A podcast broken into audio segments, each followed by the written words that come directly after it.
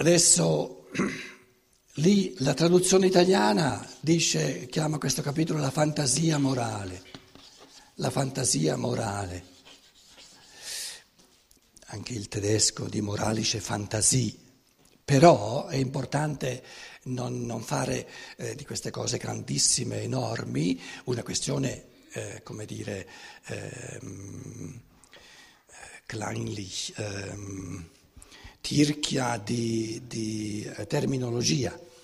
Mettiamoci accanto a fantasia, mettiamoci altri due o tre termini italiani. Fantasia, la fantasia, la fantasia. C'è un bel, una bella parola italiana che Rosmini avrebbe, eh, come dire, eh, auspicato che fosse invalsa molto di più in italiano ed è l'immaginativa, la fantasia morale, l'immaginativa morale, l'intuizione morale. Ci sono un paio di conferenze 20-25 anni più tardi dove Steiner dice quello che io nella filosofia della libertà ho chiamato la fantasia morale è la stessa cosa che l'intuizione, l'intuitività morale. Um, la fantasia morale, se chiedete a me, che, che, che, mi sono spostato un po' verso il nord e faccio un po' fatica ogni volta che mi devo rituffare nell'italiano, se chiedete a me quale parola vorreste privilegiare, resti tu, io direi la creatività morale.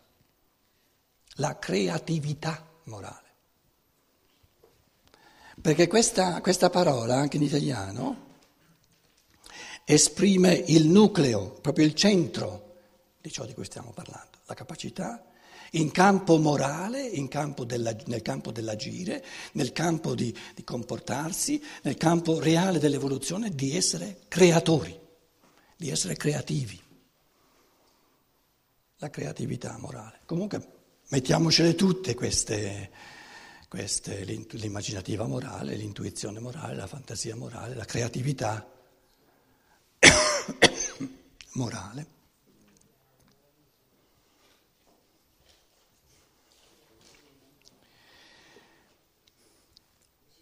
Il sottotitolo dice Darwinismo e moralità. Un secolo fa, quando la filosofia della libertà è stata scritta, più di un secolo fa, 1893-94, dicembre 93, gennaio 94. Mm. C'era eh, la grande, diciamo, ehm, l'ondata enorme del darwinismo, Charles Darwin,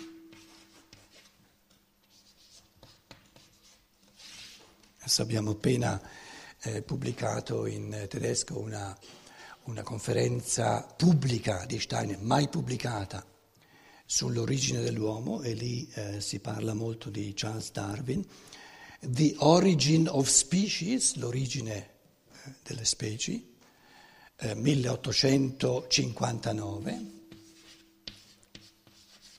un libro che ha fatto epoca, se volete, come una bomba nel mondo della cultura di allora. Eh, mi sono fatto un po' di, di nozioni. Eh, il 24 novembre del 1859, a quei tempi altro che la Rowling con, il suo eh, Harry Potter, che adesso ha scritto un altro, anche in Italia c'è la traduzione? Non ancora, c'è arriva a dicembre la traduzione. Comunque pare che il, il grosso furore del Harry Potter non ci sia più. Il 24 novembre del 1859, la prima edizione, 1250 copie, che per allora era un'enormità, nel giorno della comparsa sono sparite tutte. I teologi di allora Darwin, questo, questo, questo spirito, eh, come dire, eh, occidentale, Darwin era un, una persona religiosissima. Però il mondo occidentale, a, di, a differenza dal, dal, dal mondo dell'Europa centrale di lingua tedesca, mantiene, ma proprio assolutamente separati, il mondo della fede e il mondo della scienza. Non hanno nulla a che fare l'uno con l'altro.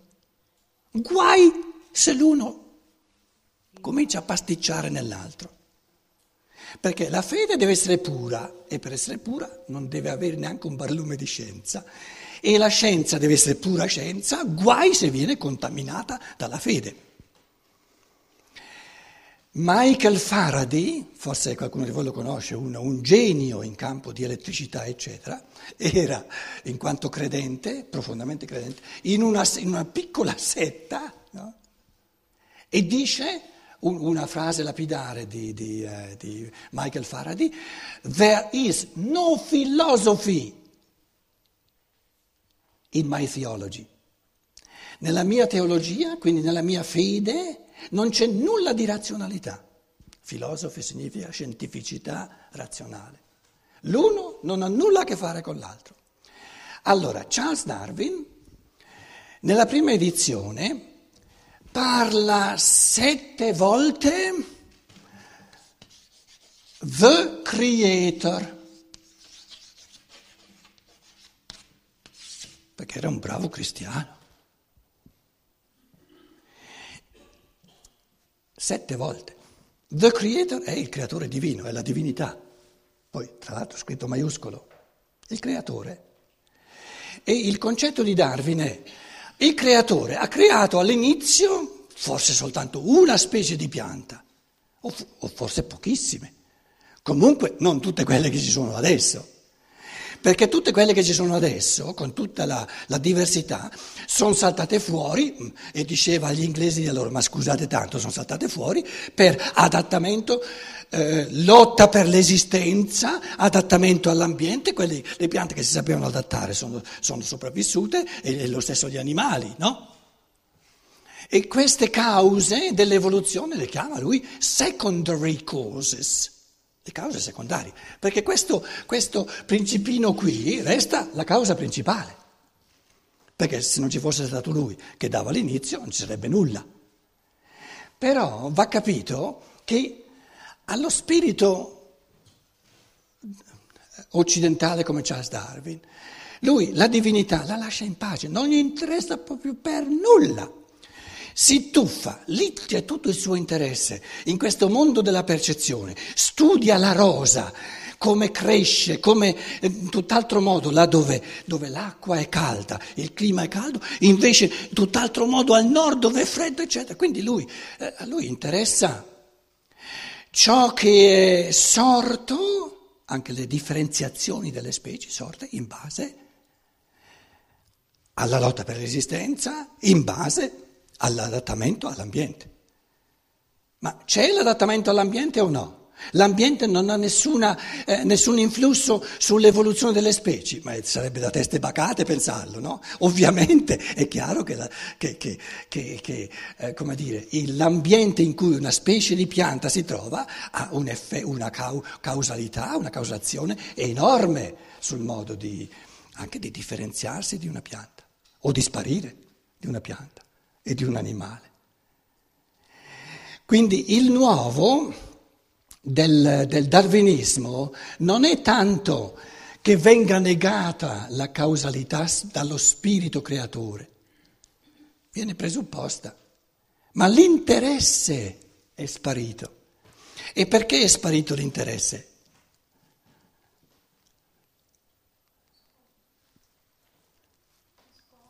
No, perché manca la percezione. E sulla divinità ognuno può dire quello che vuole. Forse un Mosè mille e mille anni prima di Cristo, aveva ancora la percezione di questo, di questo, essere spirituale che gli chiede, parla con lui, quindi deve avere un minimo di percezione. E dice, guarda che adesso io ritorno dagli israeliti, quelli mi ammazzano se non gli so dire neanche il tuo nome, dimmi qual è il tuo nome in modo che gli possa dire. E quello là gli dice, Yahweh, Eye Asher Eye, io sono. Eh, grazie, ma che nome è? Io sono colui che sono. Ma, ma dimmi allora chi sei. Io sono l'io sono.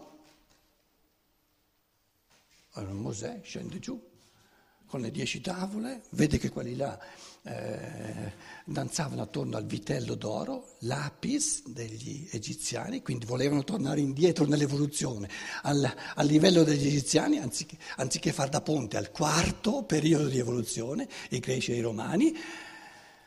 Lui, stando a Michelangelo, spacca le, le due tavole della legge, e lui gli chiede, ma scusa, ma tu da dove vieni? Sono stato sul monte, ho parlato, ho parlato con, con, Dio. Sì, ma con chi hai parlato? Ce ne sono tanti di, di, esseri divini e diavoli. Come si chiama questo tipo? Si chiama Io sono, ma ha detto, digli che io mi chiamo Io sono, ma sei matto!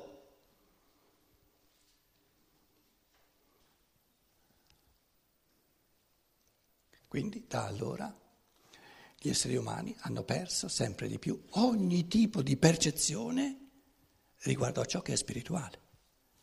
Per fortuna! Altrimenti non avremmo imparato a pensare come si deve sulla falsa riga, che non è la falsa riga, è la giusta riga della percezione sensibile.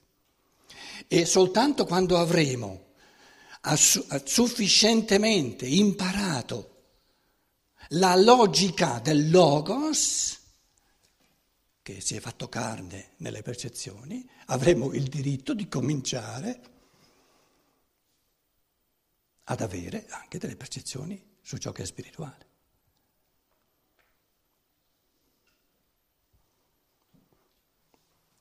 Io potrei parlarvi di tanti antroposofi, non soltanto antroposofi, tante persone che sono convinte che sarebbe meglio, sarebbero più realizzate, sarebbero più contente, una cosa che vi ho detto spesso, se potessero almeno cominciare a vedere qualcosa di, di ciò che è spirituale.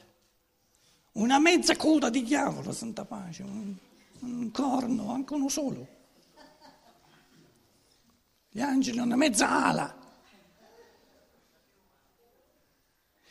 E questo pensare, c'è gente che fa un sacco di esercizi, di meditazione, eccetera, per arrivare finalmente a vedere qualcosa di spirituale. È un'illusione, è un inganno, un grosso inganno. Aumentare le proprie percezioni significa aumentare la propria ignoranza.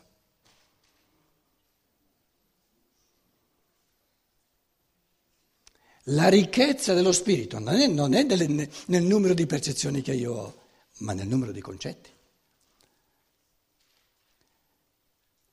Se uno dicesse, però io ho già creato tutti i concetti possibili, creabili, in base alla percezione sensibile, adesso avrei il diritto di avere anche la percezione sovrasensibile. A quel punto io direi, sei proprio sicuro? Di aver pensato tutto il pensabile in base alla percezione sensibile. Io per quanto mi riguarda sono ben contento di avere eh, davanti a me ancora almeno un paio di vite.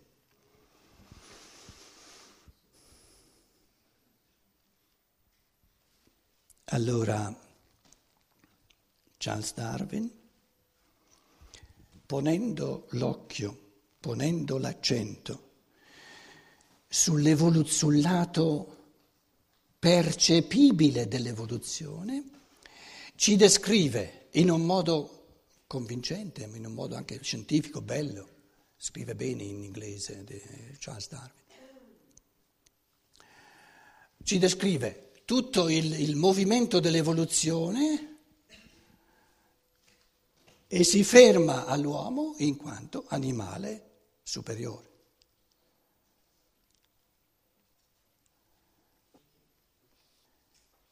Perché chiama l'uomo un animale superiore? perché gli manca il concetto di uomo. Il concetto di uomo in quanto diverso dal concetto di animale. L'uomo è qualcosa di del, tut, del tutto diverso dall'animale, non un animale superiore. Così come la pianta è una realtà del tutto diversa dalla pietra, dal minerale, così come l'animale è una realtà del tutto diversa dalla pianta, così l'uomo è una realtà del tutto diversa dalla, dall'animale. Solo che il concetto di uomo è il primo che non ha percezione esterna. Perché nella percezione esterna io vedo un animale, il corpo è un corpo animale, più complesso ma è un corpo animale. La differenza specifica tra l'animale e l'uomo è lo spirito, ma lo spirito non lo posso percepire sensibilmente.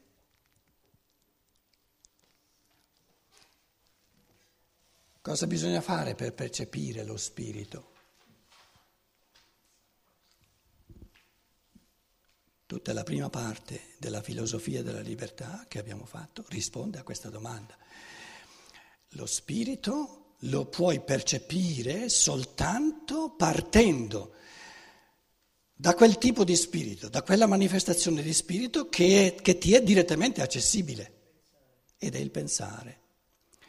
Quindi per percepire lo spirito, devo, in quanto essere umano, devo percepire il pensare, perché il pensare è il primo elemento puramente spirituale accessibile a ogni essere umano. E soltanto colui che, in quanto uomo, percepisce il pensare come pura creazione spirituale dell'uomo, può creare il concetto di uomo in quanto spirito. E allora non potrà più dire l'uomo è, è un animale superiore, ma dovrà dire l'uomo è una realtà del tutto diversa, tanto diversa dall'animale, quanto l'animale, ancora più diversa. Comunque eh, c'è un rubicone anche tra l'animale e l'uomo, come c'è tra la pianta e l'animale, come c'è tra la pietra e la pianta.